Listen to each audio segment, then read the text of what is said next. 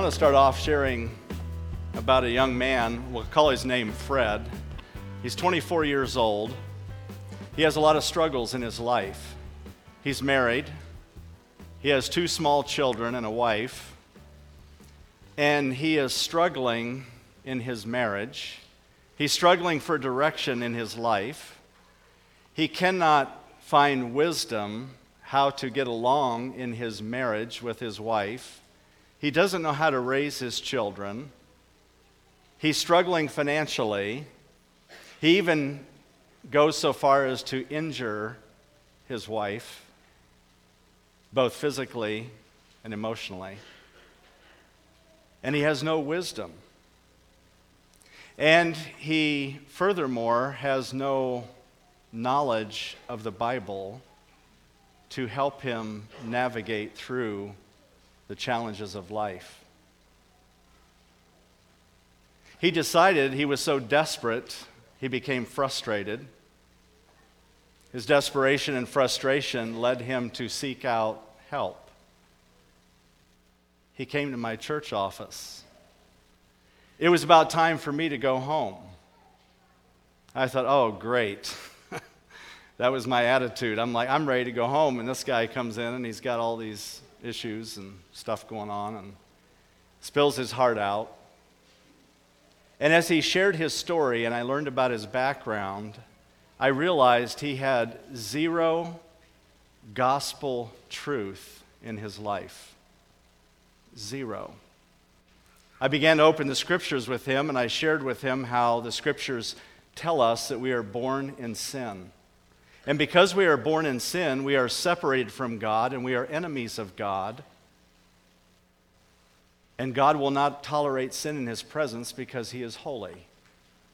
But God has made a way for us to become friends of God and reconciled to him through the person of his son Jesus on the cross. Jesus died for my sin, and he died for your sin. Fred, I don't know, had heard that before. Fred bowed his head and with tears gave his life to Christ. He walked out a changed man that day. But what made the difference was gospel truth in Fred's life. How many Freds are there in Huron and surrounding areas? I think there's a lot of Freds who haven't heard gospel truth. And when we look today at the parable of the soils, I think about Fred, and I think about a lot of people like Fred who don't have gospel truth in their life. And as we read through about the parable of the soils, we're going to learn something. You know, there's a phrase that has been used, I've heard it used, you've probably heard it used, that God is not nearly as concerned about my happiness as he is my holiness. But I'm going to add something to that, make it a little bit different this morning, and it is this that God is not nearly as concerned about my happiness as he is my fruitfulness. In other words, God wants us to live fruitful lives. And I would even say it this way that fruitfulness is contingent on my relationship to gospel centered living. If we are going to live truly fruitful lives, it will be because our lives are centered on the gospel and nothing else. The gospel plus nothing else. Here's what I mean by gospel centered living gospel centered living means that I strive to honor God in my relationships, my closest relationships my wife, my husband, for those who are wives. And in those, how do I honor the Lord is that my communication is respectful, it is kind, it is loving. Also, it changes parents' relationships with children. If we live gospel centered lives, parents and children have a working relationship. They don't just lay down a bunch of rules and say, follow these, and if you get out of line, I'll let you know. No, it is praying with your kids. It is seeking to understand their challenges and their struggles as they learn to live gospel centered lives based on watching mom and dad live gospel centered lives. Gospel centered living means I strive to honor God in my business dealings. And I say, this is what God wants for me in business. Not this is what I want, but is this what God wants for me in all of my business dealings? My daily decisions are impacted with gospel centered living. My response to temptation is that Christ will be glorified in my actions and reactions in all temptations. I get an invitation to participate in an immoral act. I decline the invitation because I have a gospel centered mindset. I would occasionally get invited to go out for a drink with the guys after work. I respectfully declined. I am tempted to lie to protect myself from facing undesirable consequences, so I tell the truth anyway. That's gospel centered living. I am overwhelmed with anxious thoughts. I take those anxious thoughts and I talk to God about them and allow Him to speak truth into my heart. That's gospel centered living. And so today, as we look at this parable of Jesus, a parable comes, the word parable comes from two Greek words. It comes from the word para, which means alongside of, and ballo, which means to lay or place. So, what Jesus is doing when he shares this parable, he is taking two things. He is comparing something from earth, something from daily living, and he's putting something spiritual beside it to help us understand the spiritual truth based on the physical reality. Because we're visual, we see things, we understand daily things in our lives. Jesus takes something very daily, talking about the parable of the sower who goes out to sow seed. Well, that was an agrarian culture. Almost everybody farmed in that day. Almost everybody had, you know, dirt under their fingernails because that's the kind of work they did. So Jesus tells this teaching, and if you follow along in Mark chapter 4, beginning in verse 1, this parable can also be found it's in three of the Gospels. It's also found in Matthew chapter 13 and Luke chapter 8. And it's also here in Mark chapter 4. It would be told just a little bit differently based on the authors, but similar and trying to convey the same truth. So here's what he says in Mark 4, beginning in verse 1. Again, Jesus began to teach by the lake. The crowd that gathered around him was so large that he got into a boat and he sat in it out on the lake while all the people were along the shore at the water's edge. He taught them many things by parables, and in his teaching said, Listen, a farmer went out to sow his seed. As he was scattering the seed, some fell along the path, and the birds came and ate it up. Some fell on rocky places where it did not have much soil. It sprang up quickly because the soil was shallow. But when the sun came up, the plants were scorched and they withered because they had no root. Other seed fell among thorns, which grew and choked the plants, so that they did not bear grain. Still, other seed fell on good soil. It came up and grew and produced a crop, multiplying 30, 60, or even a 100 times. Then Jesus said, He who has ears to hear, let him hear. When he was alone, the twelve, and the others around him asked him about the parables. He told them, The secret of the kingdom of God has been given to you, but to those on the outside, everything is said in parables, so that they may be ever seeing but never perceiving, ever hearing but never understanding. Otherwise, they might turn and be forgiven. Then Jesus said to them, Don't you understand this parable? How then will you understand any parable? The farmer sows the word. Some people are like seed along the path where the word is sown. As soon as they hear it, Satan comes and takes away the word that was sown in them. Others, like seed sown on rocky places, hear the word and at once receive it with joy. But since they have no root, they last only a short time. When trouble or persecution comes because of the word, they quickly fall away. Still others, like seed sown among thorns, hear the word, but the worries of this life, the deceitfulness of wealth, and the desire for other things come in and choke the word, making it unfruitful. Others, like seed sown on good soil, hear the word, accept it, and produce a crop 30, 60, or even 100 times what was sown. So here we have a sower going out to sow seed. He does it indiscriminately. He's just casting it out. He gets his bag on his shoulder, and they would cast it out by hand, and it would go all over the place. They would put seed wherever they possibly could. And so the focus is not who is actually giving out the seed, it just says a farmer. It could be anybody. It could be Jesus himself doing this, or it could be one of the people in the crowd. The point is, the seed is being put out. You can't have fruit without seed.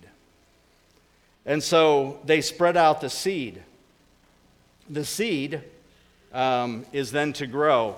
Now, I want to take time to look at four soil conditions that he gives us in this passage. As the farmer sows his seed, we see four soil conditions. The first one is the path soil. Notice he says in verse 4 as he was scattering the seed, some fell along the path. This was the path soil. Path soil, they had little paths that would wind between the fields all throughout Galilee. And this is where the farmer would walk on this path, or even travelers who were traveling from one place to another would walk on this little narrow path and they would spread their seed. And it was also places for foot traffic where people could travel from one place to another. So that narrow path became very, very hard because it would be wore down, it would be packed down by foot traffic and it would be baked by the hot sun and the dry conditions, and it would be impenetrable. The seed could not possibly penetrate, it became like concrete. And so that was one type of soil. And of course, farmers would identify with this. The ground is not able to receive the seed. And when there's no seed, there's no fruit, there's no harvest. So the birds would come along and eat it, they would snatch it up for food. And as a result, there was no um, fruit. Secondly, is the rocky soil.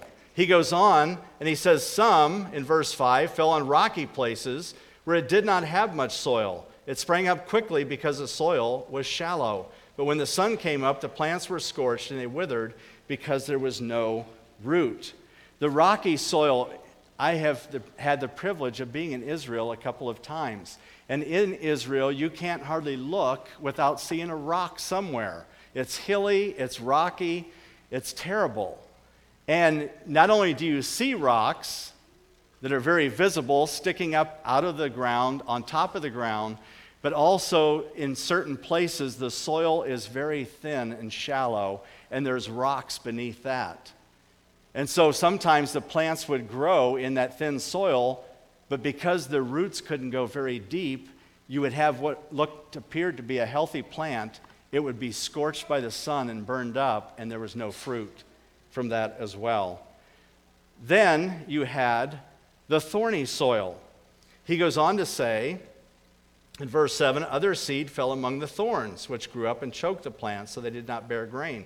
They would go out and cultivate the land and plow the land, and as they plowed the land, they would realize that there were thorns and brambles in the dirt and whenever you put a seed down where there are weeds, guess what happens?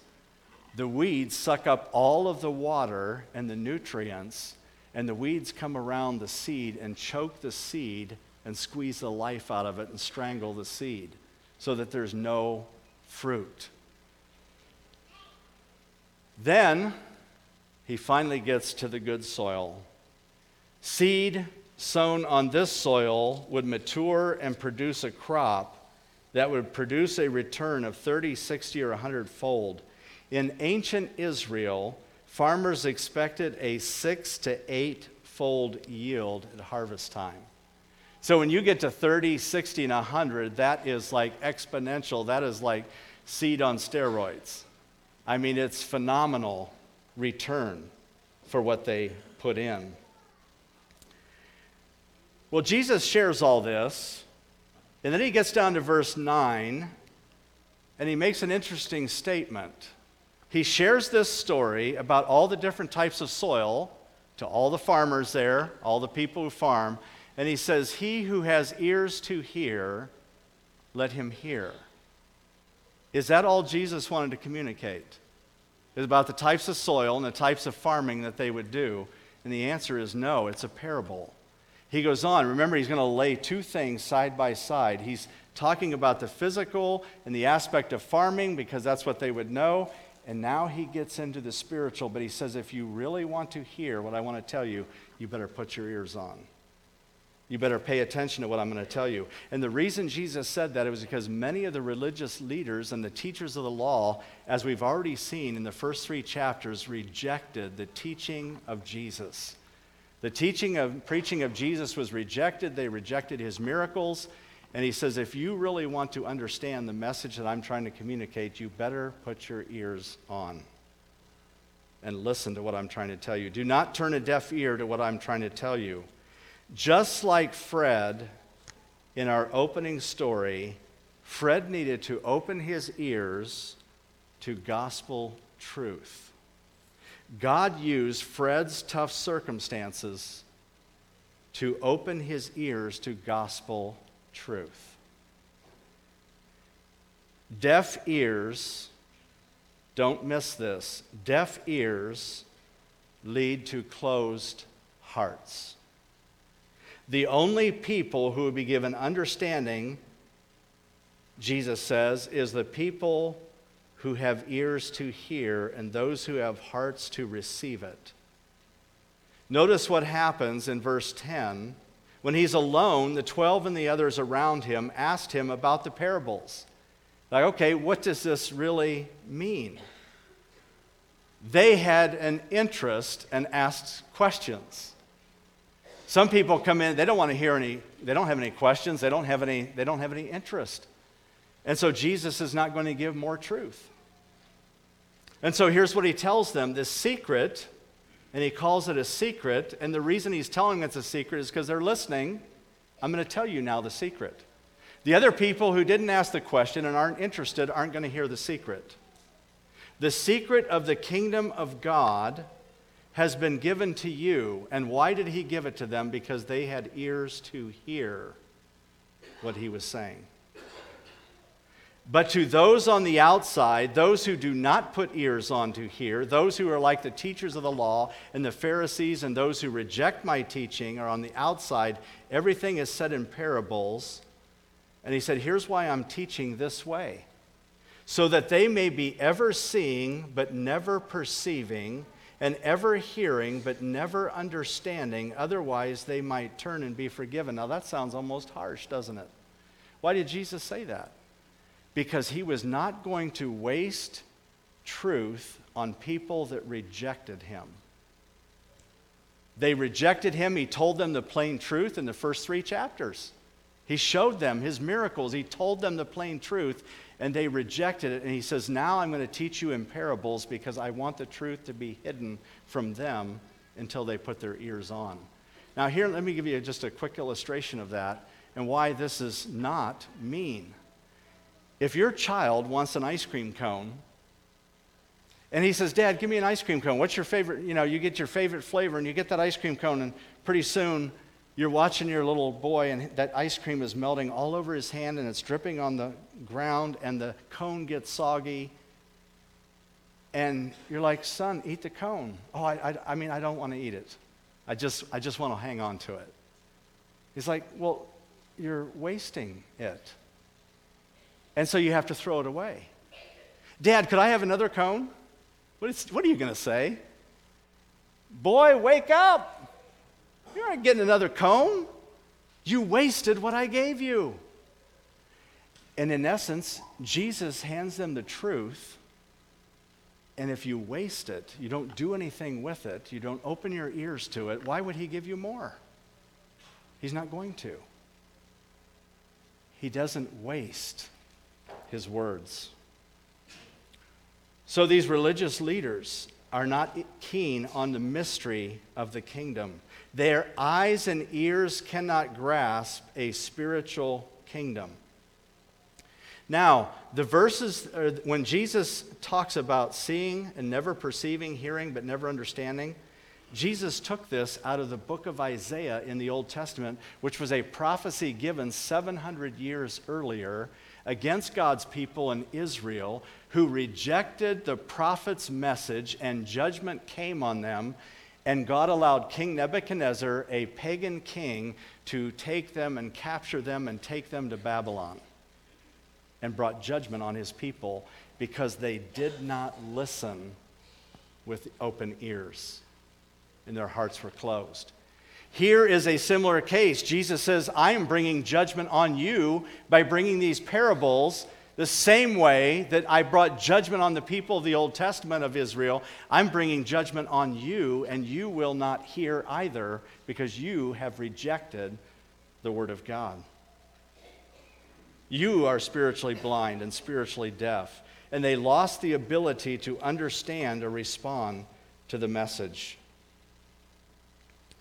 They wasted the revelation that God had given them. Now, down in verse 13, he says, Don't you understand this parable? How then will you understand any parable? They didn't understand. And he says, If you don't understand this parable, this is the foundation parable to understand all the other parables. If you don't get this one, you're not going to get the others. It was foundational. That's why he's telling them to listen and to put their ears on. This parable has to do with truth about the gospel and salvation. The disciples also needed to know why the message of Jesus was being rejected by all of these people because when Jesus leaves the earth, he is giving them the challenge and us the challenge of bringing the gospel to the masses. And he's saying, if they reject me and the seed that I'm giving out, don't expect a different result when you give out the message and the seed. Many people are going to reject it. Just understand that. And so that was needed to be shared, and Jesus wanted them to know that. Some will listen and some will believe. The seed, if we go on in verse 14, the farmer sows the word. Now he tells us what the seed is. The seed is the Word of God, it is gospel truth. Here's what he tells us in Luke 8 11. This is the meaning of the parable. The seed is the Word of God. Gospel truth, because what do people need in their life is gospel truth. It is the only thing that will set them free and help them in a troubled marriage help them relate with their spouse, help them with their children, help us live moral lives, help us be truthful in our dealings, help us make wise business choices, help us navigate through life. The only way we can do that is through gospel truth. If you have problems in your marriage, do you realize it's a lack of gospel truth in your marriage. You're like, oh, no, no, it's not gospel. Yes, it is. Because God has given us principles for a healthy, happy, joyful marriage, and one or both are not living according to gospel truth. Now, one could be, and the other one's not, and that makes it very difficult for the one who is trying to live according to gospel truth. You have a problem with your son or your daughter. Either you or your son or daughter has a problem with gospel truth. When you lie to your parents, kids, do you know what that is? That's a lack of gospel truth. Gospel truth will sever your relationship with your parents. You will have distrust in that relationship because you're not living according to gospel truth. So, gospel truth is important, and if we are going to live fruitful lives, it be because we live according to gospel truth. That's what Jesus is trying to tell us. So he goes on And he says, as the farmer sows the seed, in verse 15, some people are like seed along the path where the word is sown, and as soon as they hear it, Satan comes and takes the word away of that which was sown in their heart. Here's how it says it in Matthew 13 19. When anyone hears the message about the kingdom and does not understand it, the message about the kingdom is gospel truth, does not understand it, the evil one comes and snatches away what was sown where? In his heart. He was relating the ground, the hard ground, to a hard heart. A heart that does not allow the seed of truth to penetrate it. And so then you live in spiritual blindness and spiritual darkness. So the first soil type is a hard heart. Where is your heart? Is it hard or is it soft? A hard heart is unreceptive to the gospel message. The heart is calloused. Because of repeated unbelief, the heart is petrified. They refuse to listen to the message I'm in control. I will not hear or surrender that control to another. I choose to live in sin and I refuse to acknowledge my need of a Savior. And therefore, when I hear the message, Satan just snatches it away because I am not interested in your Savior or your story. That is a response to the gospel message. Hopefully, it's not our response. Here's how he says it, and we mentioned this verse last week when we talked about spiritual blindness. In their case, notice the God is small g because it's talking about the God of this world, Satan, has blinded the minds of the unbelievers to keep them from seeing the light of the gospel of the glory of Christ, who is the image of God. Spiritual blindness, spiritual deafness is a hard heart unreceptive to the gospel. Some people are also hardened by the trials of life. They respond wrongly to trials. They see trials as God's hand against them, when in reality, those trials are designed to show us our need of Christ.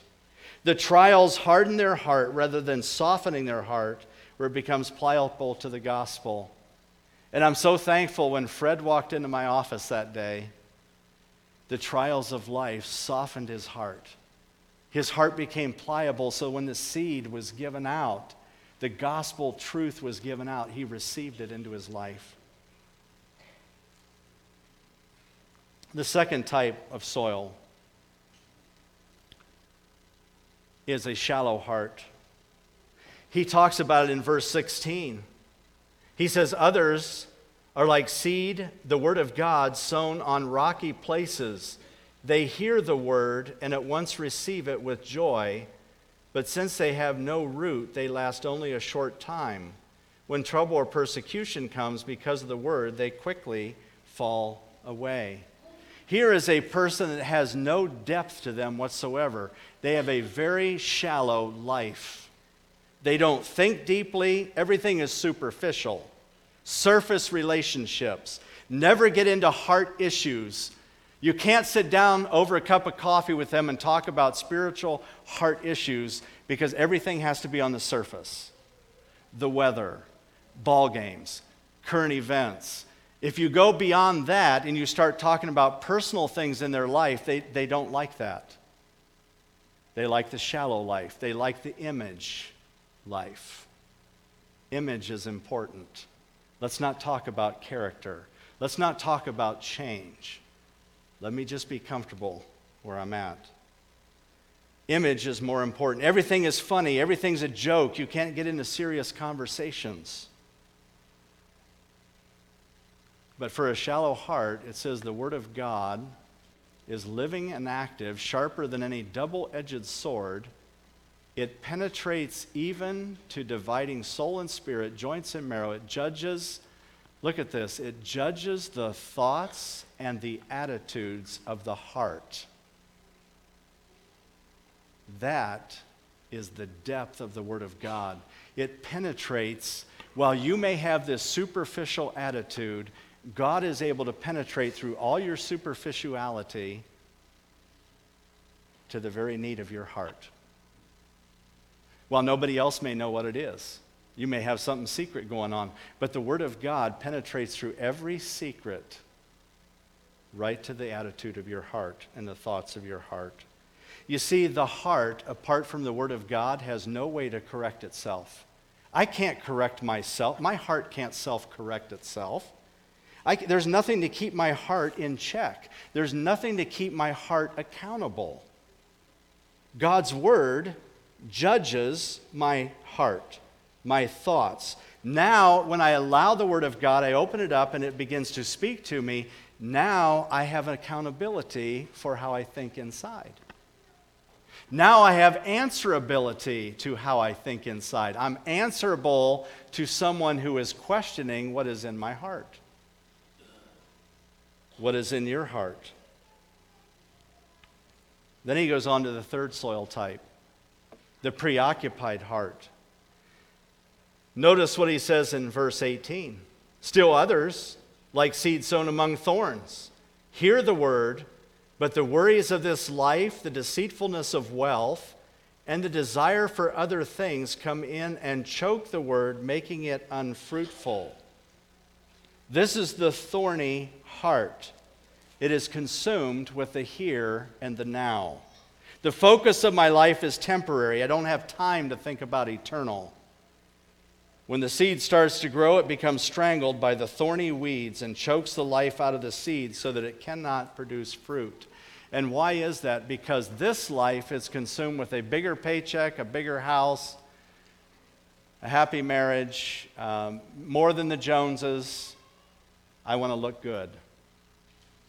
It's more about image. It's more about living the American dream than living gospel truth.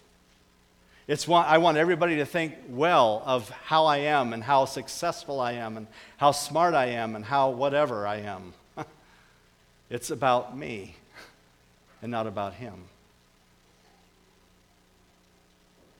So here's what Scripture reminds us of gospel truth. Don't lay up for yourselves treasures on earth, where moth, rust, destroy, and thieves break in and steal but lay up for yourselves treasures in heaven where neither moth nor rust destroys and where thieves do not break in and steal. For where your treasure is, there will your heart be also. That's gospel truth. He's saying, don't get so wrapped up and tangled up in getting this huge nest, and then you die, and what? um, gospel truth. He tells us this in 1 John 2 15 to 17 do not love the world or the things in the world. If anyone loves the world, the love of the Father is not in him. For all that is in the world, the desires of the flesh and the desires of the eyes and pride of life is not from the Father, but is from the world. And the world is passing away along with its desires, but whoever does the will of God abides forever. So, preoccupied heart will kill fruitfulness in our lives. Fourth soil type, a receptive heart. This is the only one that will bear spiritual fruit. He says in 1 Thessalonians 2 13, we also thank God constantly for this that when you receive the Word of God, the seed, the Word of God, which you heard from us, you accepted it not as the Word of men, but as what it really is the Word of God, which is at work in you, believers. How do we receive the seed? It says we do it humbly. We humbly accept the word planted in us, which can save us. That is gospel truth. Get rid of moral filth, the evil that is prevalent, and humbly accept the word planted in you, which can save you. The hard heart, the shallow heart, The worldly heart is the proud heart. It rejects the seed of God's word. He says, Be doers of the word and not hearers only, deceiving your own selves.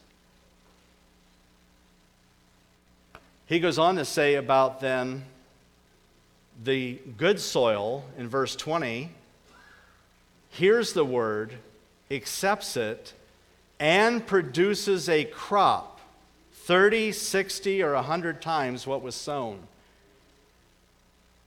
John MacArthur puts this down in mathematical terms then. And he said these figures represent 3,000, 6,000, and 10,000 percent. Natural yields were less than eightfold, so these folds are unbelievable. If we want to live fruitful lives, we have to have gospel truth in our lives. Young people that aren't married yet, you want to have a marriage that is happy and joyful and godly and fulfilling. If you try to do it apart from gospel truth, you will fail. I'm not saying you'll get divorced, you may stay in it, but it may be World War III. I'm just telling you, when you try to do things apart from gospel truth, you're headed for trouble. If you want to raise your children the right way, we have to do it according to gospel truth. Maybe you have financial difficulty in your life, you're deep in debt. And the reason you're deep in debt is you're trying to keep up with the Joneses and you haven't honored God with your finances according to gospel truth. Go back to gospel truth and honor God with the first fruits of what you've been given. And you know what God will do? He will bless your finances. Gospel truth. Fruitful lives. Faithfulness, let me go back to my opening statement. Faithfulness is contingent on my relationship to gospel centered living. If we are to bear spiritual fruit in our lives, it will be because we live gospel centered lives. Let's bow our heads and close our eyes. Let me ask you where you're at today. Even, even your attitude toward the message today. You're like, you know, I'm thinking about lunch right now. Please finish.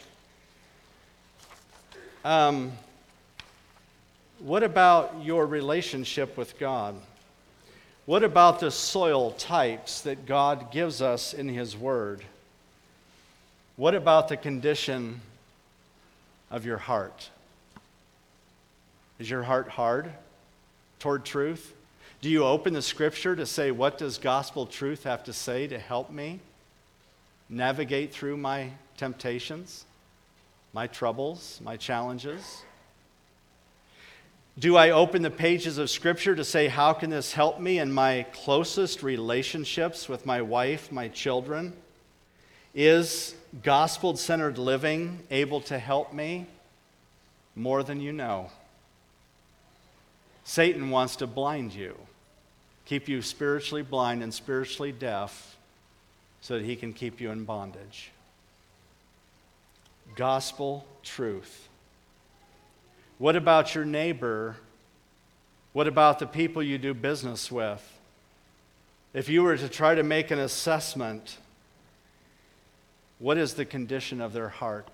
People that you rub shoulders with, who on your prayer list are you praying for that has a hard heart? Who on your prayer list are you praying for that has a shallow heart? A preoccupied heart? And hopefully, we're praying for one another and those who have good hearts. But what is God saying to you this morning about living a gospel centered life, about bearing spiritual fruit? We have far too many Christians who have made a profession of faith who have fruitless lives. The gospel is not central, the gospel means almost nothing to them, and they barely open the scripture. Oh, they might tune into a Christian station now and then. But what about when it comes to living? What about when it comes to those closest to you? Is it gospel centered living then? What about when it comes to making decisions in your life? Do you decide based on what you want? Or do you say, God, I am willing to throw all of this on the altar and say, I want a gospel centered decision about this? Is, is, is making this decision that I want to make, when I make that decision, will it promote the gospel in my life and in my witness? Is that what it's about? Or is it about how much can I get? See, I think our decisions should be gospel centered. Take the rest of your life. Is your life going the direction of gospel centered living right now? Is it pleasing God in these areas? Are you moving in that direction? Say, God, I want to please you more than please myself. I want the gospel to be central because that is the only thing that will set people free from their sin. There was nothing special about what I shared with Fred that day other than gospel truth that changed Fred's life. You have some Freds in your life. Who is it that God wants you to share the gospel truth with? who will be converted like Fred, maybe in 2019. Would you be that vessel that God would use? Would you desire to be that vessel that God would use? Maybe you don't have a personal relationship with God. Maybe it's new to you. I am thrilled to tell you gospel truth can change your life from the inside out. I don't know what struggle you have, I don't know what problem you have, but I know that gospel truth can change you. It'll change your marriage, it'll change your relationship with your kids, it'll change how you make decisions, it will revolutionize your life. And the soil of your heart will begin to change by the power of God. Would you give him your life? Would you tell myself or someone before you leave that today at Bethesda Church, I gave my life to God because I want to live according to gospel truth? And then we can get you resources and help you grow in your walk with Christ. Let's pray.